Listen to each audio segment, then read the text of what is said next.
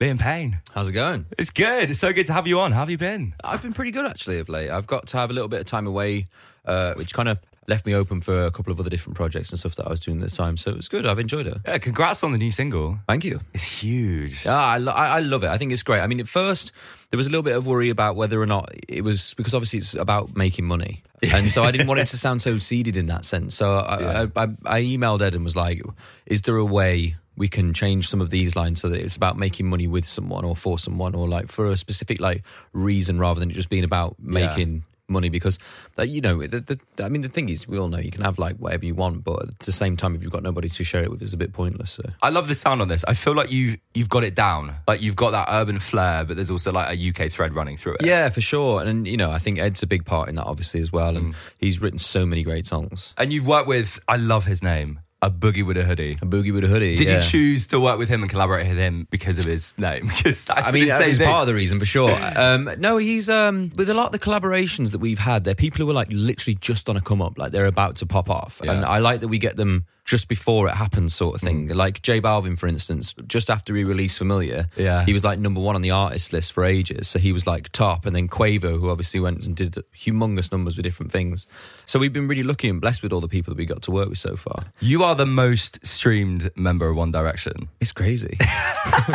Is there any like rivalry between you? Like in the group Um, chat, are you like, oh, see you guys? Um, I mean, I can imagine we can all sense there's numbers and figures and whatever else there, Yeah. but uh, we don't. It's not something we ever bring up with each other. I don't think, and because we do such different stuff, like for some of them, that's not really the aim that they Mm. Yeah. want. Like you know, I mean, Lou was very clear when he came out and said, like, I know I don't really make songs that are meant for radio and whatever else, because he's working in a different kind of era with his his music and whatever else. And same for H as well. Like H is doing something completely different too. So I think the fact that we all do different things makes you know it a little bit easier for all of us. And like we're the first band really to all have success on the solo side, which never happens. So I need to pick you up on one of your lyrics though. Go like, ahead. Like you said, it was all about making money.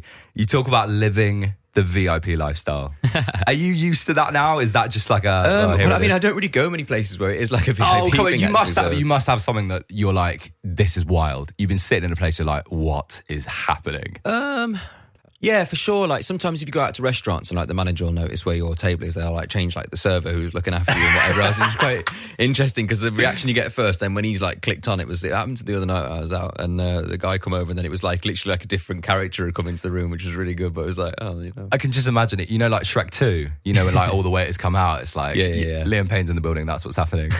Those people. I saw on uh, Twitter some of your fans have been raising money for your birthday. That's so sweet. Oh my god! I mean, that's just like that's the top end of it, of the whole thing. Like when I saw, then they raised like five grand for like the cause down there that I support, um, called the Way, um, which is like a it's like a, a place for kids to go to that kind of keeps them out of trouble and they can learn new skills and all sorts. Really great, actually. But it's really nice. It feels like there's a community around you now. Like fans Yeah. back in the day were all just about the music, and now it's it's more about like supporting each other. Oh, I mean, they support everything. Like, obviously, you know, we had the launch of all the Hugo clothes, and like the amount of times I turn up to places and all the kids are in the Hugo stuff, and I'm just like, this is the coolest thing ever. Like, you know, when you spent time sitting and designing things in boardrooms and whatever else, you don't really ever imagine it actually out there, and then you're like, wow, like someone's just like rocking around in, in clothes I made. It's crazy. Is saying right, Liam Payne. Should we play your new single for the first time? Let's do it. All right. Do you want to introduce it? Do the Sure. Hi guys, it's Liam here. This is my brand new single, Stack It Up, featuring A Boogie wit da Hoodie. Liam, thank you so much for dropping by. Thank you so much for having me.